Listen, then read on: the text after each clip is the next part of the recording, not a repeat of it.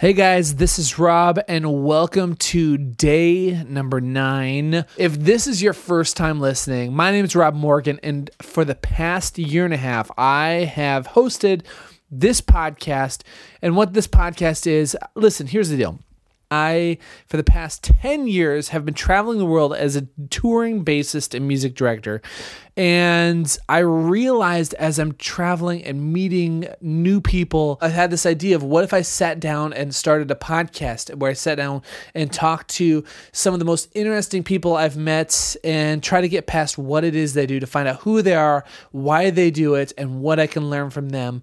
I've been doing that for about a year and a half, and I had, okay, I had either the greatest decision I've ever had in terms of this podcast or one of the dumbest life decisions I've ever made. And that it all comes from a question. The question was, what would happen if I sat down every day in 2019 and I drank a pint of Guinness and I recorded a podcast? All of it is in the hopes of my wondering of what would happen it can I? Is it possible? What would it look like if I changed my personal view of the word curiosity from a noun to a verb to a lifestyle? What if I changed it uh, from just the thought of questions, but more to a lifestyle, to the way I approach the universe around me, to people, food, drink, culture, art, uh, whatever it is? Could I change curiosity to a way I position myself in the world? So, this is day number nine, uh, and I am pumped about this. Here's the deal if you have been following along with this, if you are yourself a curious person and you've been following along with the podcast for the past year and a half, you may remember I interviewed one of the, my very first interviews. I sat down with Nick Kosevich, who is a cocktail consultant. It was fascinating. In the conversation, we talked about uh, why Nick prefers not to be called a mixologist. What the hell is a cocktail consultant anyway? And what does it look like to be balancing a being a good parent uh, while being on the road for work and then back at home. So, uh, even right there, you can tell we went far deeper than just occupational conversation and drinks. Uh, it was a great conversation. I'm going to actually link it in the show notes below. But here's the deal since that conversation with Nick, that was the first time I had met him. When I, I, I, met him, and within five minutes, we are sitting down in front of microphones having a conversation. Since then, I've become friends with Nick, and I was talking to him this past week, and he said, Hey, listen, Bitter Cube works with the, this distillery called Lawless, and there's a cocktail lounge uh, that they're always thinking outside the box. Lawless was release, releasing an event that goes starting today until April, and they're calling it the Lawless Beach Club. You should swing out, check it out. I'm not going to be there, uh, but I'm sure one of our bartenders would love to chat with you and talk to you what it's all about. So I said, hell yes, I'm all in. Uh, and what took place was actually a fascinating conversation. We ended up talking about uh, the fact that they are a cocktail lounge. Well, mainly they are a distillery in Minnesota, but with a cocktail lounge. And this is my conversation with Jack Tillman, who works at uh, Lawless. Before we dive into this conversation, I have been trying to perfect a question. I've been trying to figure out what the perfect question is in a certain scenario when you show up to order a cocktail at a cocktail lounge or um, any like high end r- place that's serving great cocktails. Uh, I find myself in this scenario. Maybe you are like me and you really appreciate craft cocktails, but you show up to a cocktail bar and you want to know what they would recommend, maybe some different spin on something that they're excited about, what is the proper question to ask them what they recommend without making you sound like an idiot? I've man, so many times, so many times I've had I've sat down and I've I've asked a bartender, "Oh, what do you recommend?" And I sound like a freaking idiot. I sound like I've never been to, and I'm I know I have nothing to prove here, uh, but I don't want to sound like I've never been to a cocktail bar before, and I don't know what I'm talking about. I feel like I have a, a decent knowledge of cocktails. Or what if you are in the complete opposite situation. Maybe you you're not used to going and getting cocktails out and you want recommendations, someone to point you in the right direction. What is the proper question to ask? It fits both scenarios. Uh, and let me tell you right now, the wrong question to ask is what would you what would you recommend? What would you order if you were drinking here? Uh, man, these are all questions I have completely failed at by asking. So, at the end of my conversation with Jack, I ended up talking with him a little bit more, and just naturally in our conversation, we started talking about that. And I think that he gave me some insight to the perfect question to start asking, or actually, at least a decent approach uh, to point you in the right direction, to make you not look like an idiot, to save face, and get you, hopefully, the perfect cocktail uh, that you are looking for to make your evening. I'll jump back in and explain that to you a little bit more.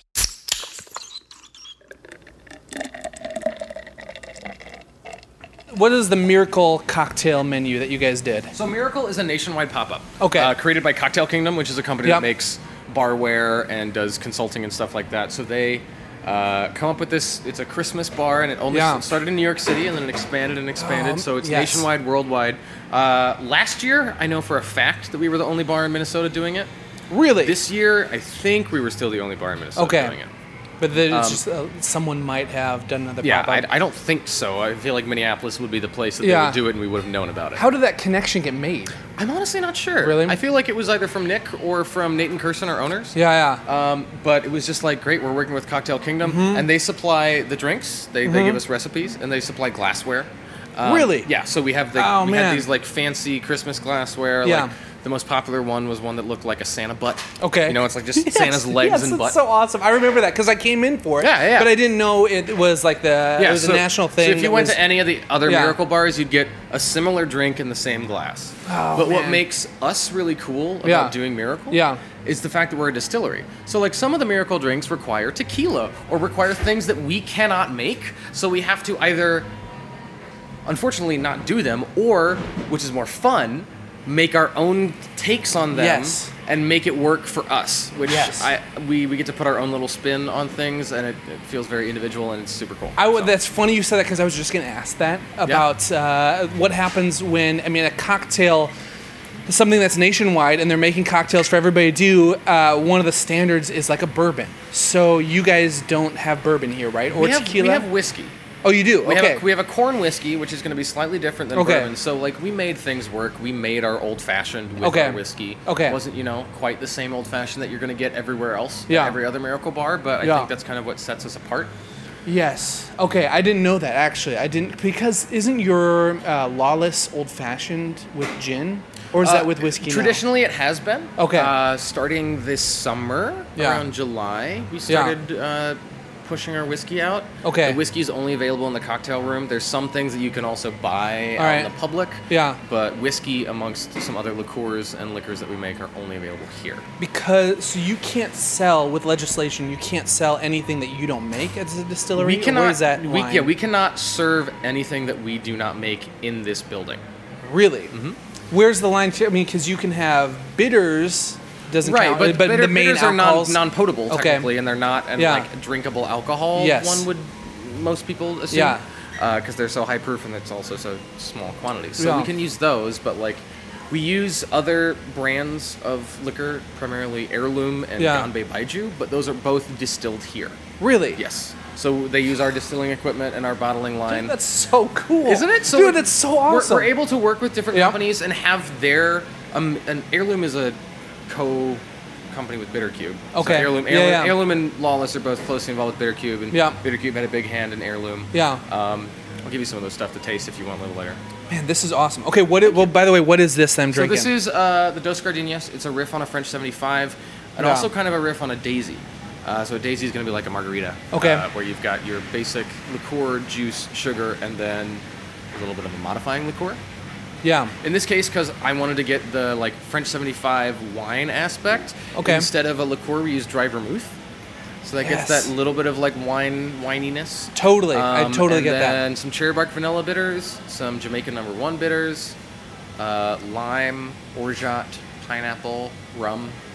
Oh man, this is so good. Thank you. This, Um, I'm loving this. yeah, thanks thanks to you know mostly Brandon, Brandon Sass, and the Bittercube guys. Like, I came up with that idea, and then we worked with it, and they're really really good about helping you uh, Yeah. helping you work with It's figure, it out, figure out the right yeah. things to make it Yeah, perfect. it seems like everybody that I've talked to from here, uh, and I almost feel like it's a theme with the places that Bittercube is involved with.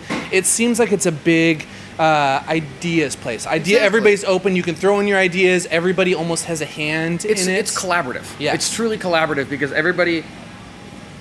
I feel like more than any other place that I've worked, and I've been in the industry for I've been bartending for four plus years now. Yeah, Um, more than any other place that I've worked with, when I work with Bitter Cube, it feels like everybody has an idea, and even though your idea may not be the best idea or the idea that gets taken with, it is considered and it's thrown into the mix, and we'll try it out. And if it's if it's terrible, it's terrible, yes. and we'll say so. Yes. But if it's great, we're not gonna like we're not gonna put something on the menu just to put it on the menu, Exactly. just so we can say you got it on there. Congratulations. Yes. Yeah, Like, yeah. I had been, wor- I've Yes. been working with for Lawless and with Bittercube for about a year now. Yeah, this yeah. is my first drink I've ever had in the menu.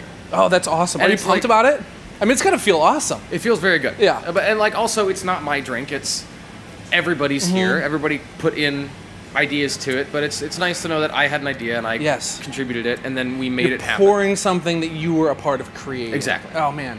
Okay, uh, so this is what's the Beach Club? Yes, is what you guys Lawless are releasing today. Lawless Beach Club just started today. Okay, and it goes till Uh, end of April. okay. Um, so we do different theme menus throughout Yep. the year. Man, I love that you guys do that. By the way, isn't it's it so fun? badass. Yes. Because we, we completely flip the room for Yes. every menu. Um, we flipped the glassware, we flipped the music, we flipped Yep. our clothes. Like I wouldn't have been wearing this a week Yes. ago. If I if you Are you up for serious? Miracle, Really? I would have been wearing a Christmas sweater Yes, I and love a hat. that. Full and now I'm wearing a short Yes. sleeve shirt in love that. you know 10 degree weather Yes, that's so because awesome. it's beach club in here. You know? Totally. You got to commit. Yes. The Okay. first day of summer camp, I wore my Boy Scout uniform. Oh man. You just got to commit. It's, Yes. it's so much more fun that way. Oh, the summer camp that you guys did this. Yeah, this, we did it. We uh, did it earlier summer. this year. Yeah, Oh, I, that's I, so I wore my. Eagle Scout uniform. I had like the actual little little thing. Oh, that's so awesome. Okay, so I was reading on the menu. So you you guys change over the complete menu. How long does that take? Are you guys working on that for months, by the way? a couple months. It's always we always are thinking ahead. So Yeah. like right now we're already thinking ahead. Yeah. Probably one or two menus in the Really? future. Okay, so now the second this is out, you're already thinking ahead. yeah, You've already you're- probably you're, had already you're already thinking of ideas from stuff that you've already made. Yep. How you can adjust it, how you can make it better. Yes. Um, and then you know once we get into like the last two weeks Yeah. before a menu starts, Yeah. it's like all right, great. We're gonna get really into this. We're gonna dive deep. Yes. We're gonna make sure everything works in a very very specific way, and we're gonna make everything perfect. Okay. And so this goes to, I saw, I heard, maybe I saw it on the menu, I heard somebody talking about it that you can pay a membership fee, like it's actually a club. Yeah. So, So what's up with that? We're doing. We're actually doing a Lawless Beach Club. So you can be a member. Uh, It's thirty dollars. Runs through the end of April. Every single time you walk in the building, you get a free drink Really? with your card. no way. Only 30 bucks. Thirty bucks. And the, okay. And so every time you walk in the building, you get a free drink. This is, Every time you show up, stupid. you get fifteen percent off your tab, What? and you get first invite to members only events. And we're going to be doing a Beach Club blowout bash. Okay. At the end of the menu, so you will be, if you're a member of Beach Club, you'll be one of the first people to get on Yeah. that list or get invited to that. So, and we're going to do some other special stuff, Yeah. I think, as So- the months go on. It's January right now, and so are you only doing like one beach club night a month? Every how- day is Beach Club. starting I bet- from, I, I, I No. believe, starting from today, we are open seven days a week.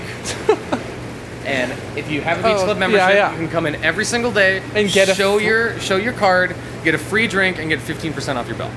Really? Yeah.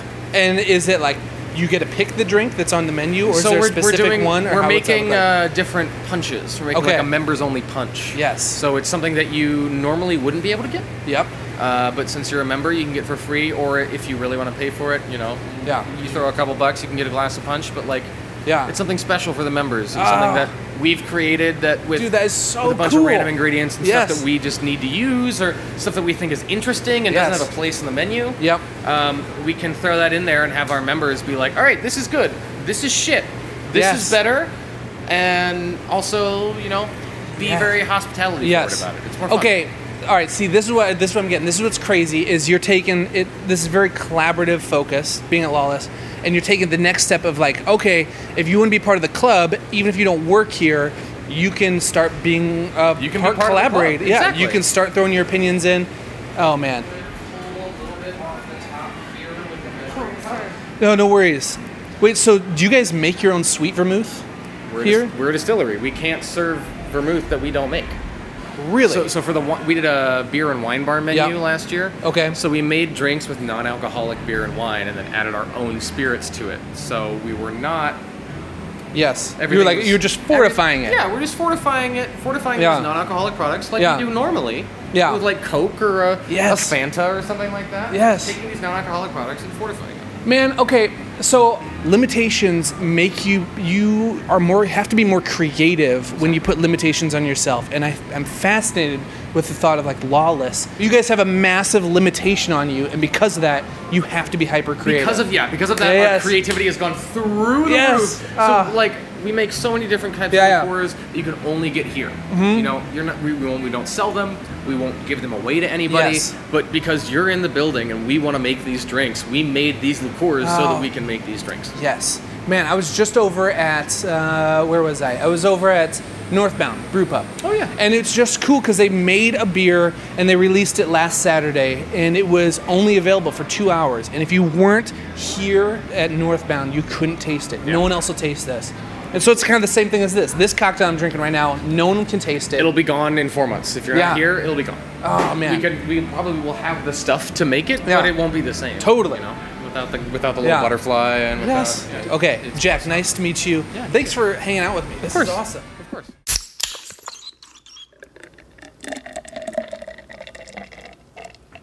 Holy crap, Jack.